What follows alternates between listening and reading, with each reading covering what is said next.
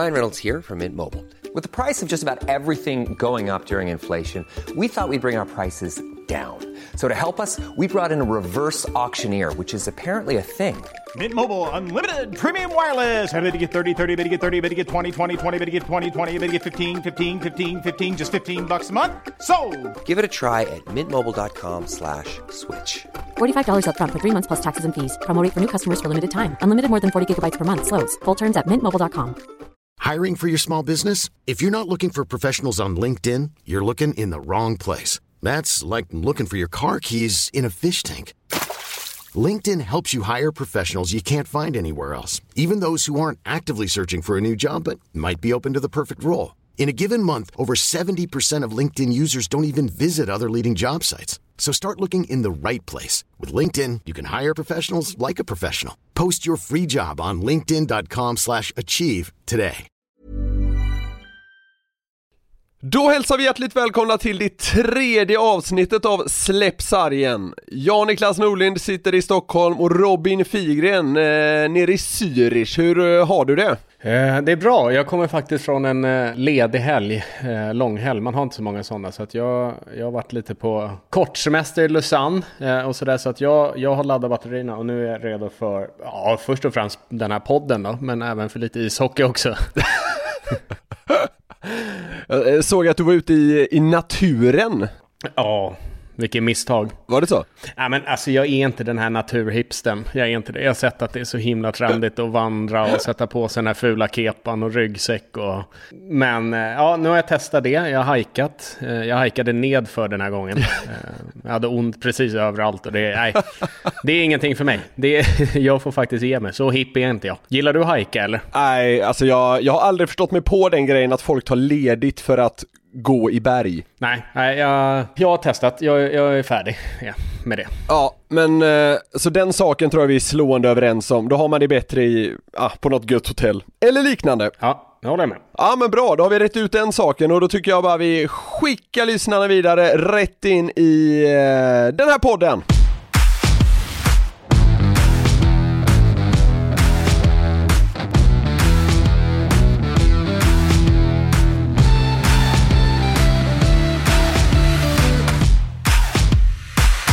Det är måndag när vi spelar in den här podden och då har vi helgmatcherna precis i ryggen så att säga. Och då konstaterade jag när jag kikade på dem att dina tre senaste S H L-lag torskade alla på bortaplan i helgen. Vi snackar Linköping, Frölunda och H V. Ska vi en gång för alla försöka reda ut varför det ofta är så jäkla svårt att spela på bortais?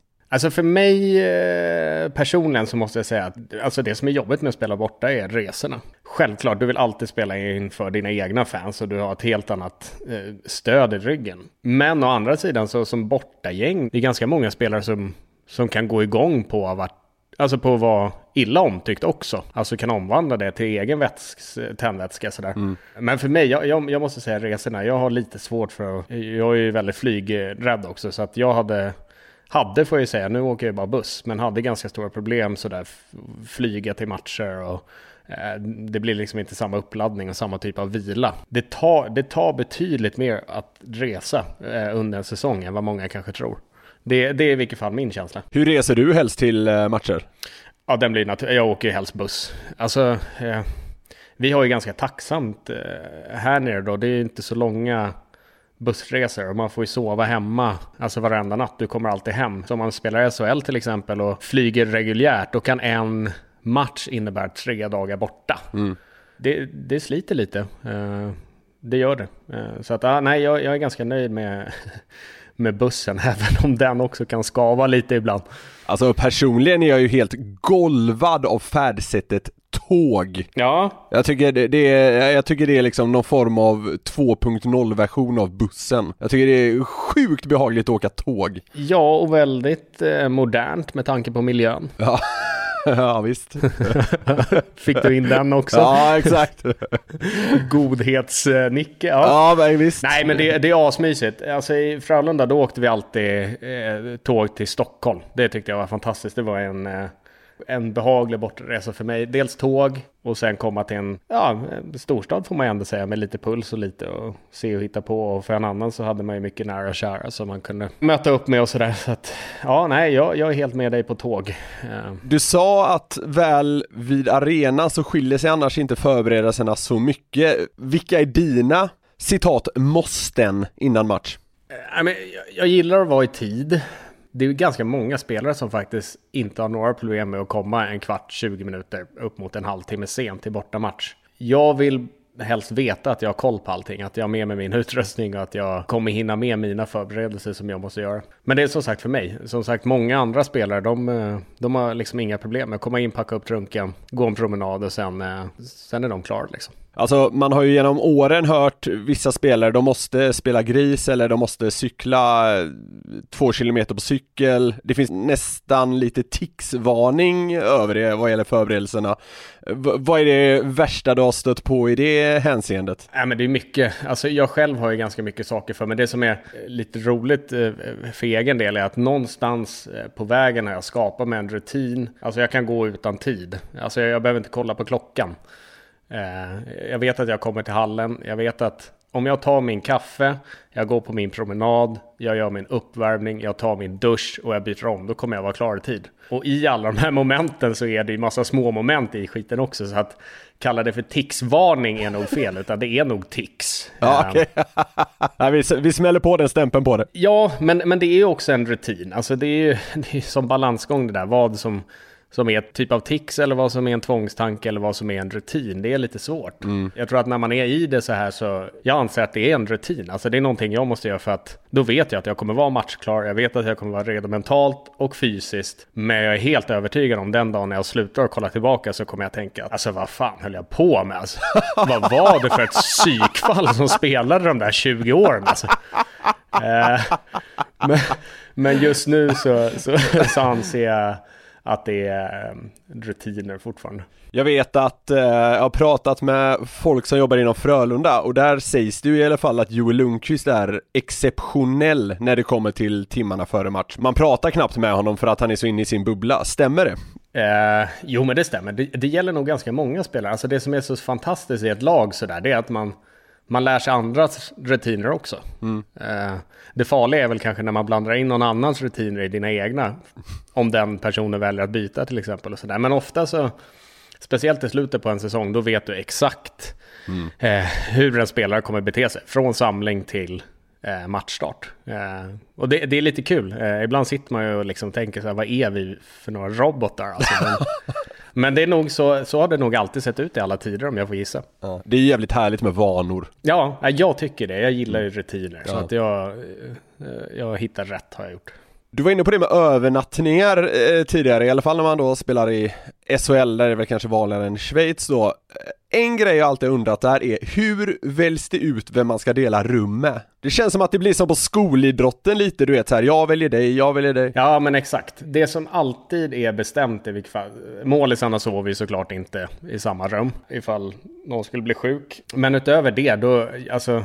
det står lister liksom. Sen om du är beredd och ska byta eller vad som helst så, så görs det. det är, jag tycker att det är viktigt när man är borta så mycket som man kanske är i S H L då, att man faktiskt bor med någon man trivs med. Man trivs oftast med alla i ett lag, men någon man kanske funkar lite extra bra med. Just för att det är, så, det är ganska många, många dagar som man är borta och då, då är det nog viktigt att kunna spendera den tiden med någon man faktiskt kan bolla allt möjligt med och så. Och som inte snarkar. Ja, ja, ja exakt. Jag vet det. Jag, jag sov ju med Mats Rosseli eh, under ett par säsonger i Frölunda och jag vet inte om jag säger för mycket nu, men, men det händer att jag sover naken och de hotellen som har liksom sängar som man knappt kunde flytta på, då var det lite känsligt ibland när jag slängde över mitt ben eh, på honom och sådär. Men vi, vi löste ofta det.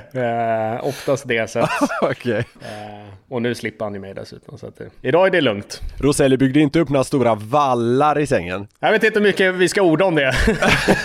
Nej, men det, det räcker nog där tror jag. Ja, jag stannar där. Det har ju varit väldigt positiv respons på vår eh, kära podcast här inledningsvis. Eh, kul som fan naturligtvis, men en fråga eller ett ämne som har efterfrågats är det här kring Snålberg-tröjan. Eh, vi kanske ska dra lite kort vad det handlar om. Ska du ta den pucken, Robin? Eh, ja, det kan jag. Vi kan väl reda ut det här då. Eh, det är preskriberat nu. Nej, det var så här. Vi spelade i Gävle. Eh, jag tror att det var säsongens sista match, om jag minns rätt. Och man har ju alltid träning på morgonen när man spelar sådär. Och vi var i ishallen i... Det var när du spelade i Frölunda, ska vi säga också. Exakt. Och då hade vi frivilligt att, att man fick gå på is om man ville. Eller så fick man göra något annat om man hellre ville göra det. Och det ville jag. Jag ville hellre göra något annat. Jag ville inte gå på is. Det hände faktiskt att hela laget var på is utom jag. Men gubbarna var ute på isen och... och gjorde sitt, och jag gick och tog min kaffe och en snus och gick och hängde lite, och sen tänkte jag att fan, jag har ju guldläge här nu, det är ingen som vet, om jag gör någonting här nu då sitter jag ju så säkert som man bara kan. Jag fick för mig då, jag gjorde en liknande sak i Linköping, så jag fick för mig att jag skulle byta namnskylt på någon, och då var det Sebastian Stålberg som, som blev den olycklige i det här fallet. Jag satte mig där, kollade igenom tröjorna, vad jag hade för namn att jobba med, vad jag kunde byta för bokstäver, byta namn, såg Stålberg och kom på att ja, alltså här skulle man kunna byta ut ett T mot ett N, och då blev det såklart Stålberg. Så det jag gjorde, det låg lite, lite jobb bakom det. Jag fick tejpa först med vit tejp, tejpa över då T-et, och sen fick jag gå till en, alltså så att jag hade rätt typsnitt, så fick jag lägga det på en annan matchare som hade ett N och måla av det. Och då hade jag ingen penna, det var ju ingen penna som matchade, så jag fick ta först svart, och så fick jag ta, ja, på något sätt sudda lite i det så att det skulle flyta ut och se lite mer äkta ut. Och så klippte jag bort det, och så satte jag över det över teet, och så stod det Snålberg då. Och mellan den här isuppvärmningen då och matchstart så gjorde jag faktiskt så att jag skrev ett sms till Björn Oldén som jobbar på C-more, och berättade faktiskt vad, vad vi hade lite i görningen. Eh, så han tog emot den bollen, och, och han sa att han skulle hålla, eh, hålla utkik efter det. Men väl då när vi hade gjort vår isuppvärmning och vi satte på oss matchtröjorna och Sebbe satte på sig in utan. Och, och sen det roliga var att han faktiskt ställde upp på första tek. Och det var en fantastisk syn när han då som högerforward vänder upp ryggen mot oss i båset, och hela båset, Roger Randberg inkluderad, faktiskt stod och fnissade där. Ja, och sen fångade Simon upp det, och det, det var ganska lyckat faktiskt. Det är nog, det är det, efter S M-guld är det nog det jag är mest nöjd med hela min hockeykarriär, det måste jag säga. Så pass stort alltså. Ja, snudd på, snudd på. Ja. Sebastian känns ju spontant, jag har träffat honom några gånger, som en spelare som kan ta en sån grej.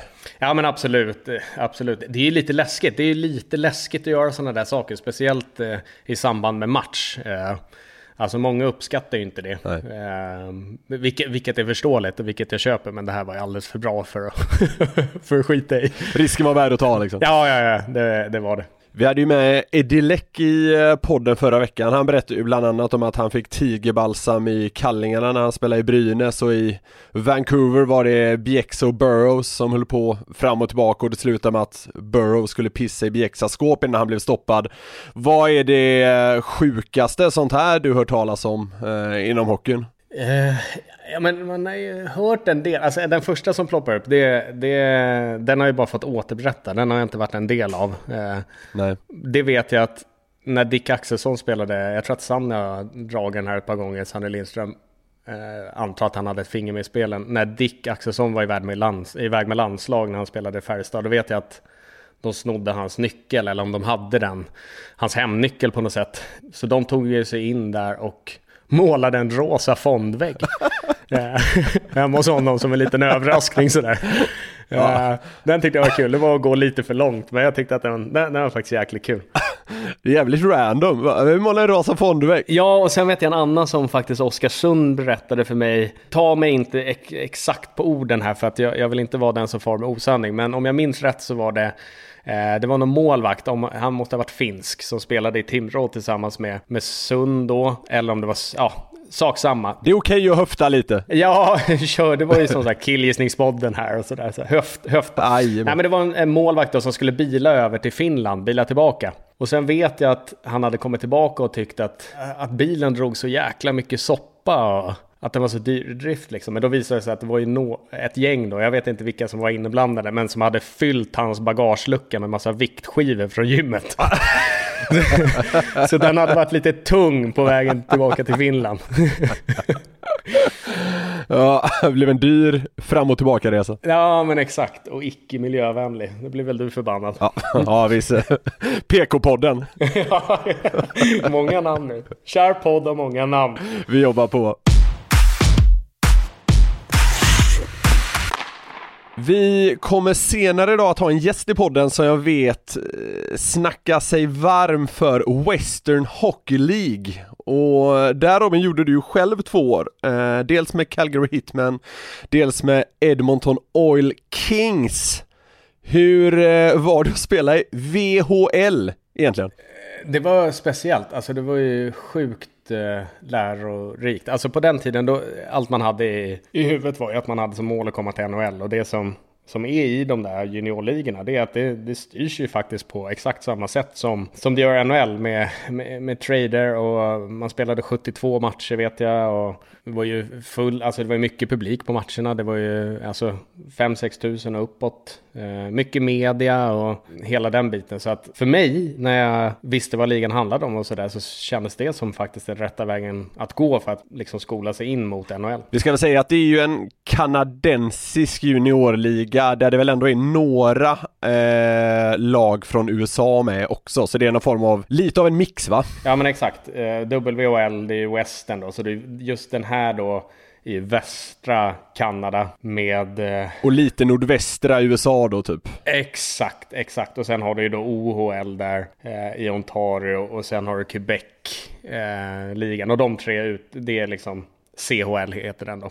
Eh, hur hamnade du här? Ja, det var faktiskt så pass enkelt att jag spelade i Frölunda i två år och sen eh, kände jag att jag hade gjort mitt i arton och i tjugo och ville ta något kliv till. Vi hade så jäkla bra lag i Frölunda på den tiden. Eh, så att jag visste någonstans att jag inte skulle få chansen i A-laget, och då kände jag att jag behövde ett steg till, och då hade vi varit iväg med juniorlandslag eller pojklandslaget ska sägas och spelat en någon form av cup där vi då fick bo hemma hos en familj, en värdfamilj då, och eh, den familjen som jag lyckades bo med hade då redan en spelare som spelade i den här juniorligan, och sen hade jag även Fredan Pettersson som vi kände innan eh, gjort en säsong just då i Calgary i, i W H L då. Eh, så att jag pratade väldigt mycket med honom, och sen kändes det som ett ja, men dels nyttigt steg att ta och faktiskt ett ganska häftigt steg att ta. Så när jag insåg att jag inte skulle ta en tröja i, i Frölunda då, då valde jag chansa på det. Vad gjorde man vid sidan av hockeyn där? Pluggade man på universitet eller college, eller var, var det bara hockey? Man kunde faktiskt välja att plugga om man ville det. Alla gjorde inte det. För mig var det lite att jag tog ju det här steget och valde att flytta till Kanada just för att ge allt på hockeyn. Det som hade hänt i, när jag var hemma då innan i gymnasiet var ju att jag hade halkat efter lite i skolan. Jag var med lite A-lag och det var mycket med pojklandslagen, och energin fanns liksom inte riktigt i skolan, och då väl när jag valde att ta det steget så, så, så skippade jag faktiskt skolan och såg det som någonting jag skulle kunna ta igen lite senare, vilket jag kanske inte hade kunnat gjort med hockeyn. Eh, just W H L, eller W H L kanske man ska säga då, eh, är vad jag vet, det lilla jag vet om den ligan, så är den ganska tuff. Det handlar väl för individen om att liksom ta sig framåt i karriären, och i många fall handlar det väl om att visa upp sig inför draft och så vidare. Hur var hockeyn? Hockeyn var ju bra, den var ju alltså ganska flängig och vild och, och sådär, så det var ju helt klart ett steg upp från eh, svenska juniorhockeyn, det kan man ju lugnt säga. Vad behövde du liksom anpassa dig när du kom dit på något sätt? Eh, eller var, var det bara att tuta och köra på samma sätt som du körde i Sverige?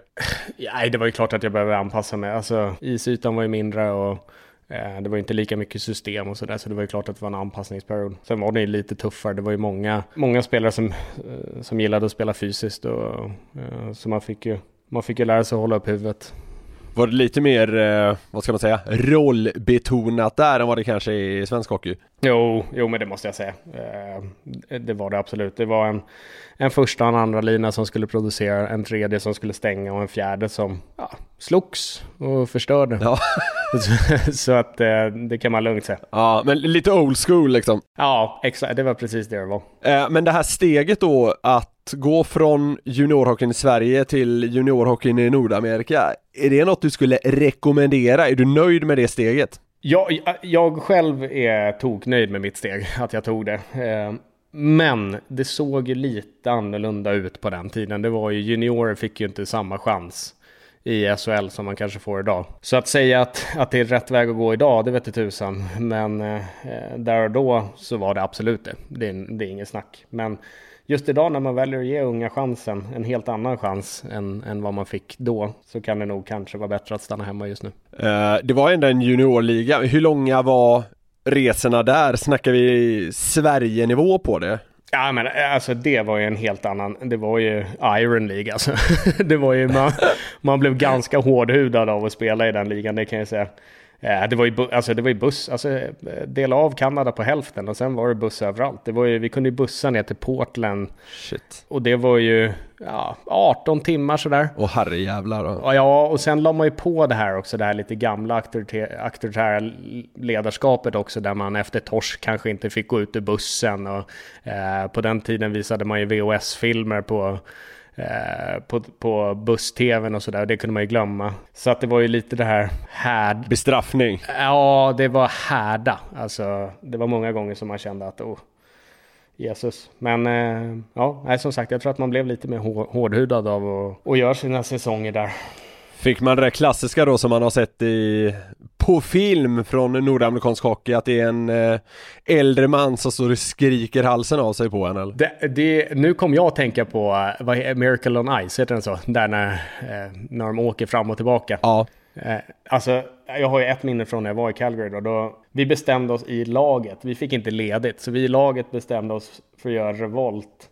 Och faktiskt ha en hemmafest. Okay. Någon lördag eller något sånt där. Och vi fick inte det. Men vi gick ihop som lag. Och så hade vi den där festen. Och till den här festen kom vår assisterande tränare Dave Lowry.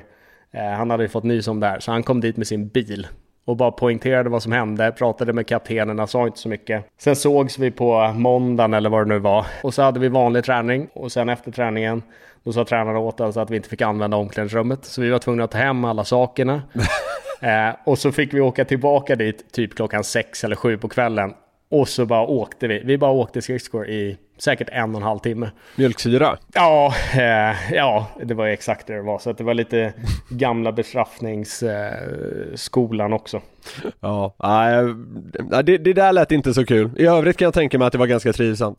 Nej, äh, men det var det, det måste jag säga. Det var alltså två fantastiska år. Speciellt mitt andra år i Edmonton. Det, jag hade sjukt, eh, sjukt roligt faktiskt. Och växte väldigt mycket. Alltså, ja, som spelare, men som människa så blev man ju säkert tio år äldre på, på två säsonger. Sådär. Men du spelar ändå i Calgary och Edmonton. Det är ju två städer som har N H L-lag också. Uh, den konkurrensen känns det ju som borde göra det ganska tufft för juniorlagen att dra publik och intresse kring sina matcher. Ja, men det, ja, men det gjorde inte riktigt det. Alltså, de ägs ju av varandra också. Alltså, de promotade ju åt oss också, så att säga. Okay. I Calgary så hade vi säkert tio tusen på läktarna, och jag menar, det är ganska... ganska bra. Edmonton kom jag dit och var det ett nystartat lag, och det var väl kanske lite tufft i starten sådär, men vi hade ändå stadig publik, det hade vi. Så att det var inte, jag tror inte att man såg det som eh, liksom någon konkurrens sådär. Det var mer att man såg väl oss kanske som en liten lilla syster eller lillebror till N H L-lagen på något sätt.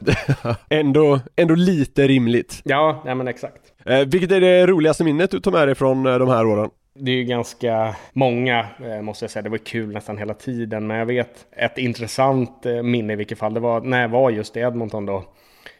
Så kände jag Robin Nilsson sen innan, och han spelade i Oilers då. Och jag hade brutit min arm runt jul någon gång strax efter junior-V M och gick i gips, alltså upp till armhålan och sådär. Och sen var det någon lördag där, där jag tränade ju inte och spelade inte just då. Så, så valde jag att gå ut och käka med Robban och kanske ta någon, någon öl och kanske gå ut en sväng på stan. Eh, problemet här var ju att vi, ha, vi, vi hade ju utegångsförbud. Vi hade ju tider då vi var tvungna att hem, vara hemma liksom.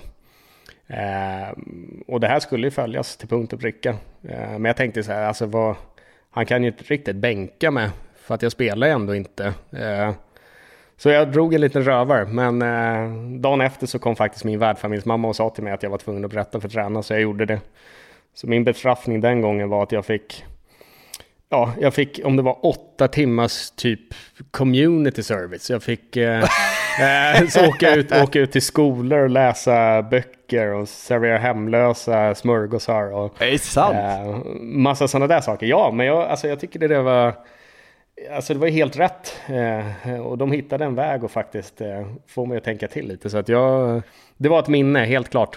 Alltså det kan man ju på sätt och vis tycka är ett ganska vettigt straff, om vi ska kalla det så, att man eh, får bidra med någon form av samhällsnytta. Ja, nej men det var ju hur bra som helst. Alltså när jag klev ner där till eh, tränarens kontor, då var jag inte så kaxig. Eh, men jag fick ju förklara till mig vilket fall, och han...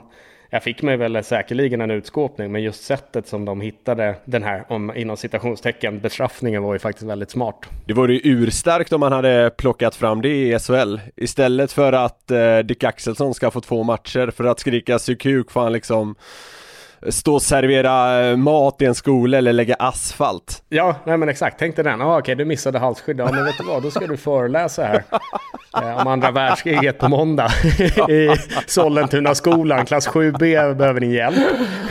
Ja, jag tycker det är något vi... Eh, kom ihåg vad ni hörde det först. Ja, ska ta det med disciplinnämnden. Ja, exakt. Vi får, vi får höra av oss här. Så, vem vet, det, det tycker jag låter som en kanon. Det har blivit dags för det älskade och nästan folkkära segmentet Figge avslöjar. Nu tar vi i alltså. Uh, ja, jag vet, men uh, mm. det, det, det är skönt att ta i också. Myt, myten om oss själva. Exakt. Nej, riktigt en hybrisen har vi inte fått än. Men uh, jag, jag tycker det är kul i alla fall. Uh, Robin, vilket är det största aset du spelat mot? Aset. Um, det, är, det är ett sånt jävla kanonord alltså. Ja, det är det faktiskt. Uh, nej, jag, jag, alltså den frågan har man ju fått förut. Jag vet inte om jag har mött något alltså, renodlat as. Um, Oväntat ändå? N- ja, ja, men jag tror att det är mer folk runt om sådär som... Eller så är det kanske, jag kanske är så jäkla hårdhudad och himla häftig som låter sånt rinna, rinna av mig. Jag, jag vet att det var en kille i... Eh, i A H L, eh, mytomspunnen man som hette John Mirasty, kallades för Nasty Mirasty. eh, han vet jag var lite otäck. Alltså han, det var ju ett stort as. Sysslade sista delen av sin karriär, så tror jag att han hade på med U F C på sidan av hockeyn. eh, eh, ja, han, han vet jag var lite otäck för att han, han och sen han kunde han var känd eller det man ja, han var väl känd för att han kunde, han kunde bara åka rakt fram liksom. Han kunde inte svänga. eh, men de gångerna han åkte rakt fram så kunde det göra väldigt ont också. Jag vet innan att det var folk som sa bara, men sväng, kommer han efter dig, sväng bara, för att han klarar inte av det. Men han vet jag en gång, vi ställde upp en tek och så hade vi tagit ledningen. Hey, I'm Ryan Reynolds. At Mint Mobile, we like to do the opposite of what Big Wireless does. They charge you a lot, we charge you a little. So naturally, when they announced they'd be raising their prices due to inflation, we decided to deflate our prices due to not hating you. That's right. We're cutting the price of Mint Unlimited from thirty dollars a month to just fifteen dollars a month. Give it a try at mintmobile.com slash switch. forty-five dollars up front for three months plus taxes and fees. Promo rate for new customers for limited time. Unlimited more than forty gigabytes per month slows. Full terms at mint mobile dot com. Millions of people have lost weight with personalized plans from Noom. Like Evan, who can't stand salads and still lost fifty pounds. Salads generally for most people are the easy button, right? For me, that wasn't an option. I never really was a salad guy. That's just not who I am. But Noom worked for me. Get your personalized plan today at noom dot com. Real Noom user compensated to provide their story. In four weeks, the typical Noom user can expect to lose one to two pounds per week. Individual results may vary.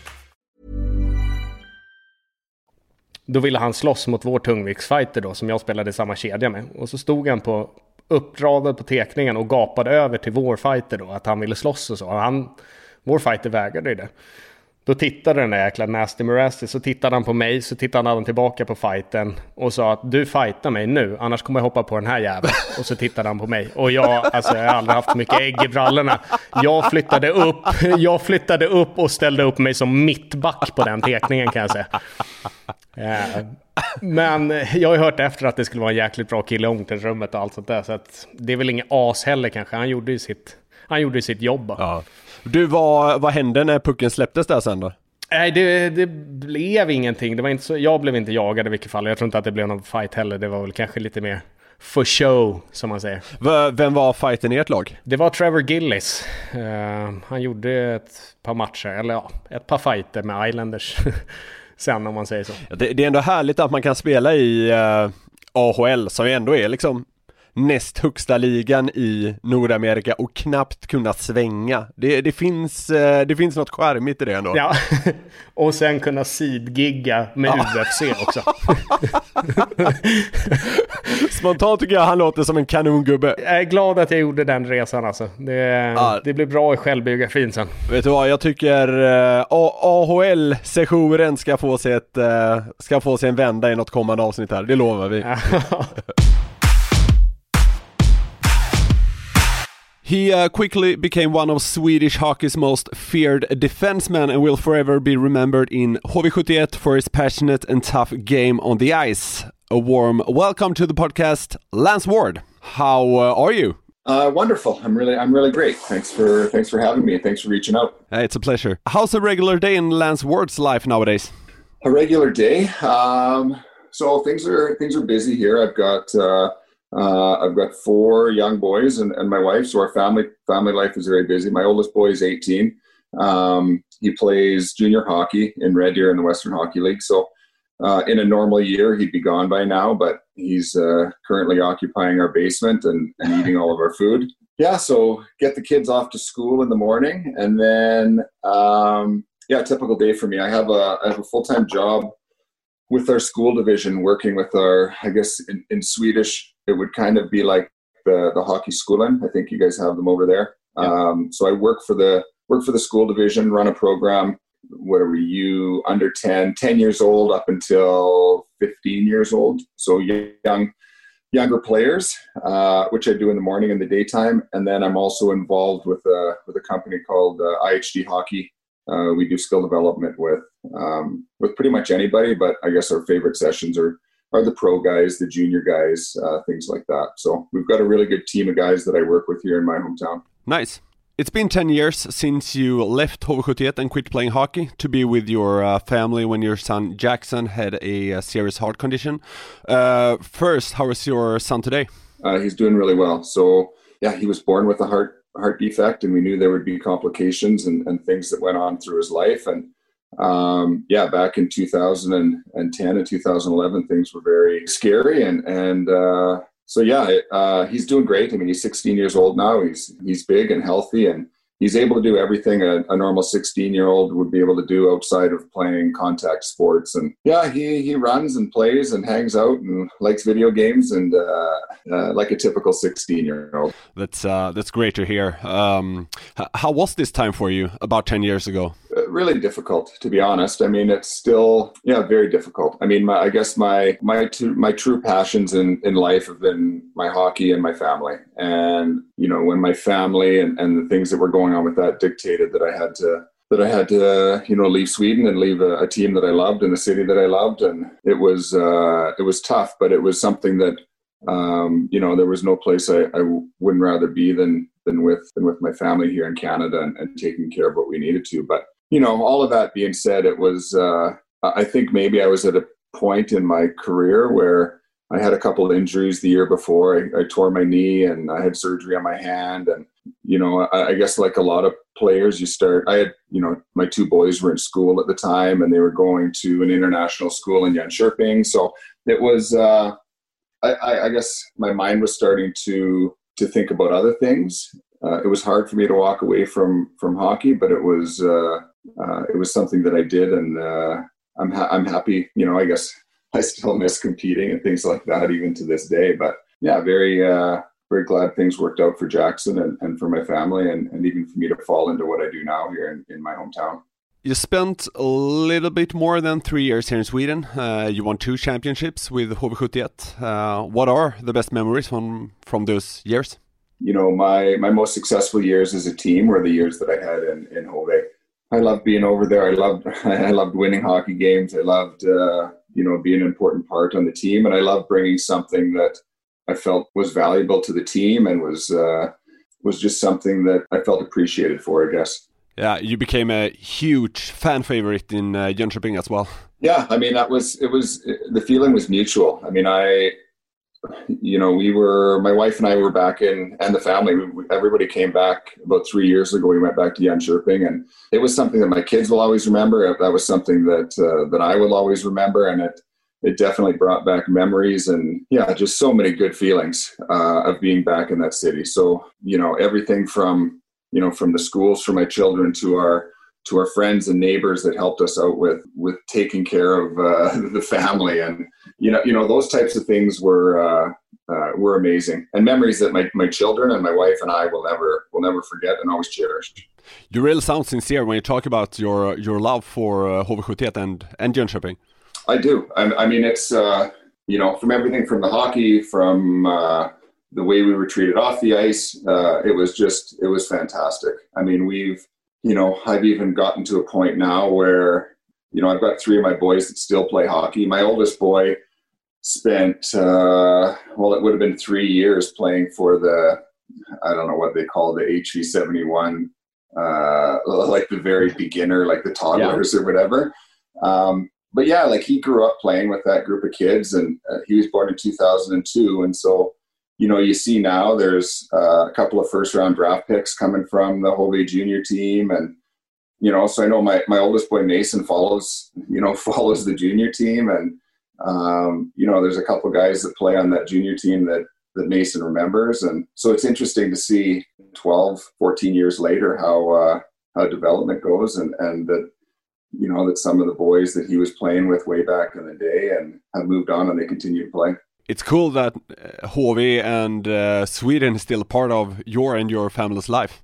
It, it definitely is. Like it's, uh, you know, if you think about in North America, hockey is a little different where, where typically you don't stay in a city for very long. And I know the longest, the longest time I was ever in a city uh, in my professional career in North America was in Florida. And it was like, I guess it was maybe two years, but it was, you know, playing the minors and then up in Florida and then play down in Louisville and then up in Florida, and then you're there for a year, and then you're traded to Anaheim, and then there was an N H L lockout. And so when I was in North America, it was constant bouncing around, and you know, trying to. For me, it was is trying to secure a spot and a and a roster spot in the N H L, you know, or be an, an American Hockey League player at the time. So you know, to come to Sweden and to feel to feel important, uh, to be on a on a great on great teams, to be in a great organization where my family was taken care of, was something that that had been missing from from my my quest or my career so far up until that point. So, what would you say if your son in, in a couple of years asked you if uh, if you think he uh, should go to Sweden and play for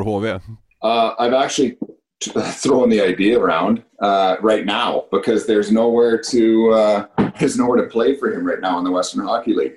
Uh, I would, I would love it. I've, I've actually thrown it out to him. You know, the ironic part that what we've got in Canada, you know, the, the Western Hockey League and the Canadian Hockey League is, is one of the best junior hockey leagues in the world. I don't think there's any argument in that, but you know, for me being around the program in H V seventy-one and, and just that, I know that junior elite league is awesome. There's first round draft picks out of there all the time. You know, I know the focus in North America, you know, in my, in my son's, and again, in a typical season, they're playing seventy-two games regular season. And then, you know, if you make it onto the, if you move on to the playoffs, there's another twenty-four that you play, like you're talking about ninety games. So, you know, the focus is more on, on gameplay here. I know they, they talk about it being development and, and it is to a certain point, but there's a lot of gameplay. And I know one of the things that I've always, that I've brought back to my training here in Canada is the fact that I know in Sweden, they are, again, Jönköping, they, you know, you only play fifty-five se- games in the regular season. You train hard. You know, there was, we had a strength coach, we had a running coach, you know, we had skills coaches. I know they've got a skills center now in the, in the bottom of the arena, how they develop and, and, the, and the emphasis that they put on, on skills and development and creativity and freedom in their, in their gameplay and even their practices with the younger boys. Is something that, that I've brought over here to North America to, you know, to our small town. What do you think is, is the one thing that makes Sweden so good when it comes to developing talent? I, honestly, I think it's creativity. I think it's part of the culture that you guys, part of the way that you, that the Swedes live. Again, I'm speaking generalities and, and, and typical, but, you know, I would say, you know, even in the schools there, it's, you know, kids are allowed to follow their passions when they're, you know, in grade ten or eleven. They don't have to take uh, advanced calculus if that's if they don't want to be an engineer. Where in Canada, we shove that down their throats. Like everyone, everyone has to do calculus to graduate high school here. And again, I, I understand it and whatever else, but I think that just allowing just the uh, allowing kids to follow their passions. I think that the cost of I don't know how things have changed in ten years, but I know. The cost to play hockey with H V seventy-one for a young would be considerably less than what it costs here in Canada. You know, we've got the best programs here in Canada would cost, you know, twenty thousand dollars, twenty-five thousand dollars for a year. Uh, would be a ten-month program. Yeah, so, I mean, it's it's ridiculously expensive. It's it's almost the salary of, you know, it's half of some people's salary to, to send your son to play a, an under fifteen year of triple A hockey, which is outrageous. But, you know, I I, I think in Sweden it was like one thousand kroners or two thousand kroners to, to play on the U ten team or something. And they got, it was super affordable, so everybody does it. You know, the best kids are allowed to develop. I know the hockey school in Jönköping used to be free. It was just if you wanted to do it or not. You know, our program costs money as well. So the affordability to be creative and, you know, and follow your passions. And, and then just, uh, you know, obviously the, you know, the Swedes do a really good job of, of training and skill developing players as well. So I think that's, that's maybe one of the reasons why you, you know, they do a good job of getting kids together and, uh, in big areas and, and getting the top kids together. So lots of reasons. It, it's more common that like goal scorers and playmakers come to Sweden from the American Hockey League. Uh, you were more of a like strong defenseman, maybe fighter, some would say. Uh, how did you end up in H V to begin with? Uh, it was, uh, so my last year in North America, I don't remember what year it was, but it was after the lockout in two thousand four. So um, I signed a contract with the Ottawa Senators. Um, I was one of their last cuts at training camp, and I ended up in Binghamton in the American Hockey League. So after kind of two and a half years or three and a half years in the N H L, I ended up in the American Hockey League. You know, wasn't making very good money. My first game in the American Hockey League, I get challenged to a fight from a guy named Dennis Bondy and get beaten up. Three weeks later, I'm fighting Paul Bissonnette and getting beaten up. So it was like, uh, you know, I was getting challenged every game for a fight where I wanted to go to the American Hockey League to prove that I could improve my skills and, you know, get back to the N H L. So it felt like I was having a good year in the American Hockey League, actually, as far as as far as my play goes. And, you know, I was one of the leaders on the team and a captain and um, just never got a chance to play in the N H L or to get called up at all. And they were calling up young guys. And when the opportunity came to come overseas, I guess there was, I had an agent that looked out for me and, and trying to find me the best options. And so, yeah, you know, in the middle of that season in the American Hockey League, I started getting calls from Switzerland and Finland and Sweden and just to try and see if I was interested. And I was. I guess I was interested in, in anything, really. So, yeah, back in those days, I made a few calls. I called a couple of the guys that played in H V during the, during the lockout year, actually. Yeah, and they all loved the city. And so we thought we'd give it a go on a one-year contract and ended up being ended up being four years there. Was it hard for you to adapt to the style of play in Sweden? I mean, it's quite different from the American Hockey League. Yes and no. I mean, I, I think one of the reasons I was able to play is because I was I, I was able to skate. Like, I could skate the game. And, you know, so defensively, I was always, you know, very capable. And, you know, I was skilled enough with the puck to pass it over to Johan Ackerman or, or Oscar Sund, who could, who could uh, make a stretch play to the other blue line. But, um, you know, I, I think my skills were simple enough that, that I was able to play in a lot of different situations. And then, you know, I, I think just my competitiveness and, you know, what the team asked of me as far as, you know, to stand up for teammates and to and to be a presence out there was something that, that I always had in my game. And it was just a little different in Sweden, I guess. Uh, during the last couple of years, uh, concussions, head injuries, and the risks of playing hockey has been debated on and off here in Sweden. Um, I think it's been uh, a hot take in America as well. What is your take on this? Um, I guess number one, like as I said, my own son who, who who plays, he's eighteen years old. He plays junior hockey in Red Deer. I mean, nowadays, you know, these defensemen block shots from shots are coming from the blue line that are. Uh, you know, one hundred feet away, eighty feet away, or twenty meters or whatever that is away, twenty-five meters away. And these D-men are laying down. And they are, you know, I'm part of the the, the the coaches that teach everyone to block shots properly. But my fear is that you see these guys getting pucks in the face all the time. So as a father, I can't believe that we still let kids play hockey without a full cage on. It seems crazy to me. You know, people losing teeth and breaking jaws and their faces just getting exploded. Uh, it's insane. Uh, I understand the marketing side of it where you want to see players' faces and things like that. But so as a father, it's weird. You know, as a as a fan of the game now, you know, I'm glad that concussions and, and injuries have have become so prevalent. And I know that for me, obviously, I was, uh, you know, the type of player I was. There's there's things that I did that are still on YouTube that, you know, they'd be, I was suspended in Sweden a couple of times, but they would have been much longer suspensions. There would have been, you know, more consequences for my actions. But uh, it, it's funny looking back ten years ago, is at the time I didn't see it as, as a respect thing. I just felt it was part of the game and part of my game. And now that I'm on the other side of it, I guess I, you know, I see the checking and the physical play and and uh, and those kinds of things in a different light. I still think that fighting is a part of the game. I do believe that. I do think that that contact and hitting is a part of the game. However, I'm a I'm a big believer in player safety and, and referees making sure that everyone has the ability to play out there and the ability to to have a to have a brain that works for them the rest of their life. Speaking of your own style, uh, do you think you would be as successful as you were on the ice today? I don't know. I think I'd adapt. I think you'd. Ha- I think I would have to adapt. So I don't know. I guess. Uh, yeah, I think I would be. I think I would just adapt. You mentioned fights, uh, for example. Uh, you were involved in a couple of them. How necessary do you think fights are for the game of hockey? Uh, I think fighting is is. Uh, I guess even to backtrack a little bit. Like I was never. You know, I was kind of a mild-mannered, uh, you know, kind child growing up, good family, you know, was taught good morals from my parents. And, you know, I, I wasn't into fight when until I was like my last, it was like the last game of junior when I was sixteen. And I didn't like it, to be honest. It wasn't until my draft year in the N H L where my agent had a talk with me. And, and this is this is crazy and bizarre to think, but where they said, hey, listen, like twenty points and twenty fights, like that'll get you noticed and get you drafted.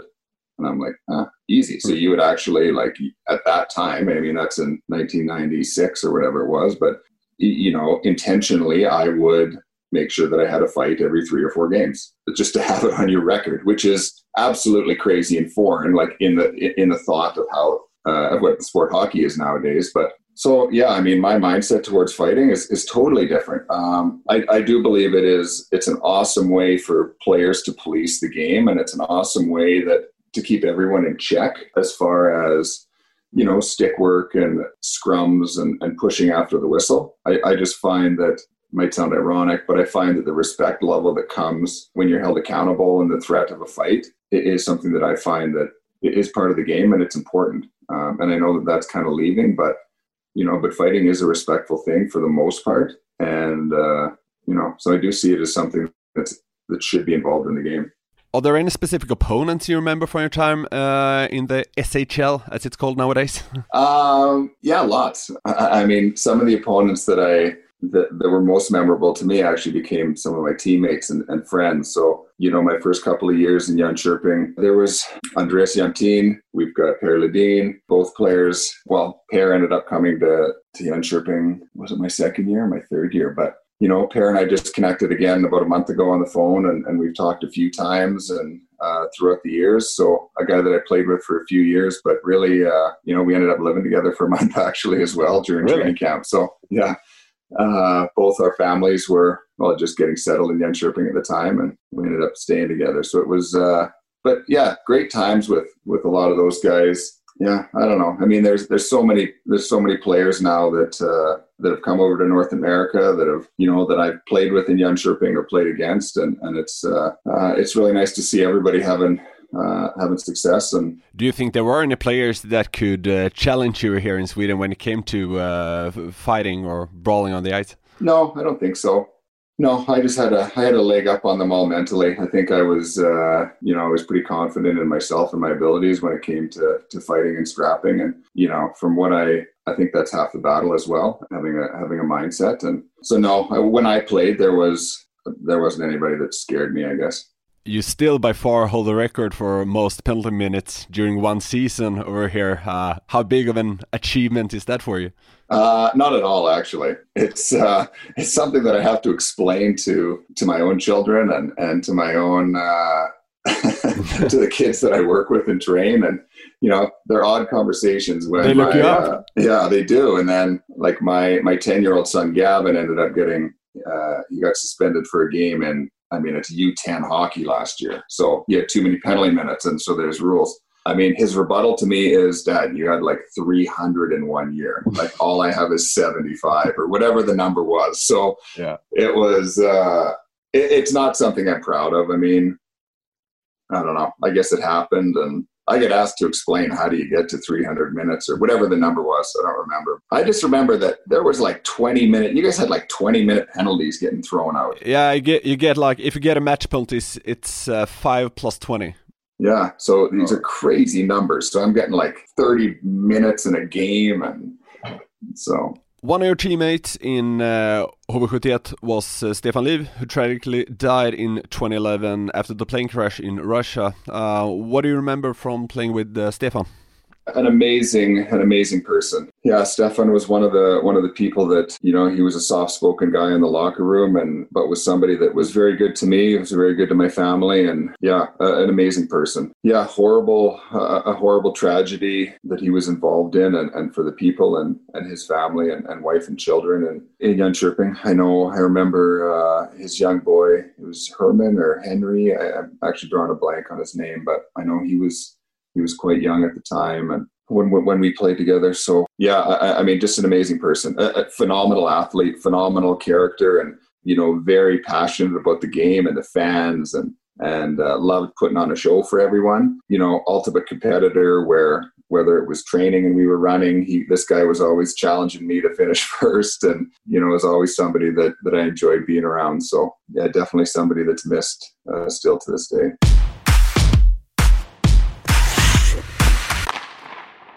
What what fights do you remember the most from your uh, career in North America? I don't know. It might sound silly, but I remember my first one in junior. I, I guess it wasn't really anything that I enjoyed. Did you never enjoy it throughout your career? Uh, I enjoyed standing up for my teammates, and that would be about it. And so in those situations, I know, like in North America, I fought I fought a couple of my friends. Like I fought with my roommate one time, and it was, you know, a, like a real fight where it was, uh, yeah, he did something. He, he slashed the goalie, and I went over and fought him. And it wasn't totally didn't want to, but it was like, I hated that he did it to my teammate. And regardless of who he was, I just uh, went and fought. And then there was another one where I fought a guy named Brad Norton, who was a teammate of mine for two years. And it was, you know, Sean Avery hit me after the whistle, and I chased him and speared him. And then I ended up fighting my, my old teammate. So I don't know. I, I remember getting knocked out in, in Los Angeles by a French guy. I don't even remember his name. He threw lefts. That's all I remember. French guy throws lefts. Watch out. Um, but yeah, I don't know. Uh, but yeah, I'm not kidding. Like I didn't enjoy it. It was never, I enjoyed standing up for my teammates. I enjoyed protecting myself. But that's it, yeah. Uh, I know that in uh, twenty oh two, you uh, took a fight with uh, Zdeno Chara. You remember that? I do, yeah. Okay, I remember that one. How was that? I remember he almost he almost put his fist through my face. I just remember looking at his, he had swung and I had moved my head out of the way, and his elbow was right by my head. Like he had he had punched way through my face. So I was glad I got out of the way of that, that one. So yeah, uh, I, I guess yeah, I, I guess they're memorable in a, in a way that, you know, maybe without YouTube they wouldn't be as memorable. But how, how was it possible to fight your uh, roommate? I mean, uh, it, it sounds like you played for the same team back then. Uh, again, in North America, it wasn't uncommon at the time to fight in practice. When I was a seventeen-year-old in Red Deer, I probably had three or four fights that year in practice. As an eighteen-year-old, I probably had the same. You know, I remember fighting in training camp against somebody, and it was just, I mean, it was part of the game back back in the nine in nineteen ninety, nineties, but yeah, as I ended up moving on, it uh, yeah, just became a part of uh, the professional hockey and, and junior hockey. Uh, finally, I gotta say, it would be awesome to see another uh, award here in uh, the S H L. Tell your son to go here. Yeah, we will. I mean, I've got I've got three of them that play hockey, and they're all they're all competitive. So uh, so we'll see. I, I wouldn't say it's out of the question, but uh, you know, for right now, you know, my my oldest boy definitely has a. has a passion and a dream to play professional. And, you know, I know following my career around, and, and he was young, but he was, he remembers a lot of it. So it, it would be something really special and really cool. But, uh, Uh, but as you know, everybody's career takes their own paths, and, and whether he ends up, you know, being a professional or, or not, or w- whether any of them do, you know, would be super cool. And it'd be, it'd be, it'd be quite neat to come over and, and, and watch someone play over there with my own family, for sure. Are they, your sons, the same kind of player as uh, you were? Uh, a little bit. I would say, you know, my oldest son is, uh, is bigger than me. He's uh, six foot five. So what does that make him? Like one hundred ninety-eight centimeters. And then, you know, kind of built like me where he's, you know, ninety-five kilos. So he's big. So, uh, but you know, strong skater, he's, he's much better with the puck than I was. He's Swedish trained. So he's got that, he's got that going for him when he was younger. Yeah. They're all feisty though. I'll, I'll give them that. I mean, they're all pretty passionate, and, you know, more than anything, I think I was successful in my career because I, I put my heart and soul and I, and I, and I fully committed to everything that I was doing, whether it was running up the, the hill in Jönköping, training with the team, or lifting weights, or running stairs in, in the Shinarps arena, you know, to practicing, to playing a game. I think that part of the reason I was successful in my career is that I just, I jumped in with both feet, fully committed to it, would do anything to win and to, and to help my team succeed. And I guess those are the, those are the attributes and the, and the things that I hope my own children, you know, can take from, from my career and, and from, and from my time playing. No wonder he eats all your food with that size. I know. I know. He's How's your uh, Swedish nowadays, Lance? Uh, inte bra. Uh, I don't know. It's terrible. I haven't spoke. I, is that even right? I don't even remember. Yeah, that was uh, that, that was correct. Was it? Yeah. yeah. Uh, it's it's very very poor. I haven't spoke it in years. So, uh, jag jag heter Lance. You see? Vad heter du? Exactly. Uh, Lance Ward, thank you so much for your time and for uh, being a guest in our podcast. All right. Thank you very much. Tack så mycket. Det var allt för det tredje avsnittet av Släpp Sargen. Numer finns vi ju överallt, bland annat hos Acast, på Spotify eller i Podcaster. Gå gärna in där och ge oss ett betyg om ni tycker vi förtjänar det. Eh, annars så kan ni följa oss på alla sociala medieplattformar som, eh, ja, som är populära helt enkelt. Eh, vad händer för dig den kommande veckan, Robin? Eh, det är mycket matcher nu faktiskt. Eh, vi spelar onsdag, torsdag, så att det, det går i arbetstecknet skulle jag säga. Vad, vad ska du hitta på? Har du, har du, har du något kul? Och... Nej, jag ska, väl, jag ska väl konsumera ishockey. Så ska jag rasta föräldrarna här, de kommer hit till helgen. Men det... Åh, vad mysigt. Ja, det blir, jo, men det blir väl. Det blir härligt på sitt sätt. Jag tror framförallt inte det är något som våra lyssnare vill höra, höra mer om än så.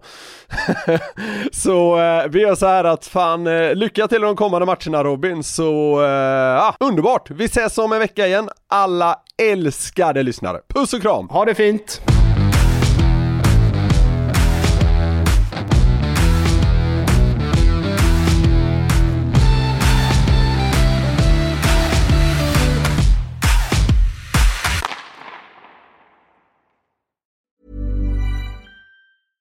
Imagine the softest sheets you've ever felt. Now imagine them getting even softer over time. That's what you'll feel with Bowl and Branch's organic cotton sheets. In a recent customer survey, ninety-six percent replied that Bowl and Branch sheets get softer with every wash. Start getting your best night's sleep in these sheets that get softer and softer for years to come. Try their sheets with a thirty night guarantee. Plus, get fifteen percent off your first order at bowl and branch dot com. Code BUTTERY. Exclusions apply. See site for details. Hey, it's Paige DeSorbo from Giggly Squad. High quality fashion without the price tag. Say hello to Quince. I'm snagging high-end essentials like cozy cashmere sweaters, sleek leather jackets, fine jewelry, and so much more. With Quince being fifty to eighty percent less than similar brands. And they partner with factories that prioritize safe, ethical, and responsible manufacturing. I love that. Luxury quality within reach. Go to quince.com slash style to get free shipping and three sixty-five day returns on your next order. Quince.com slash style.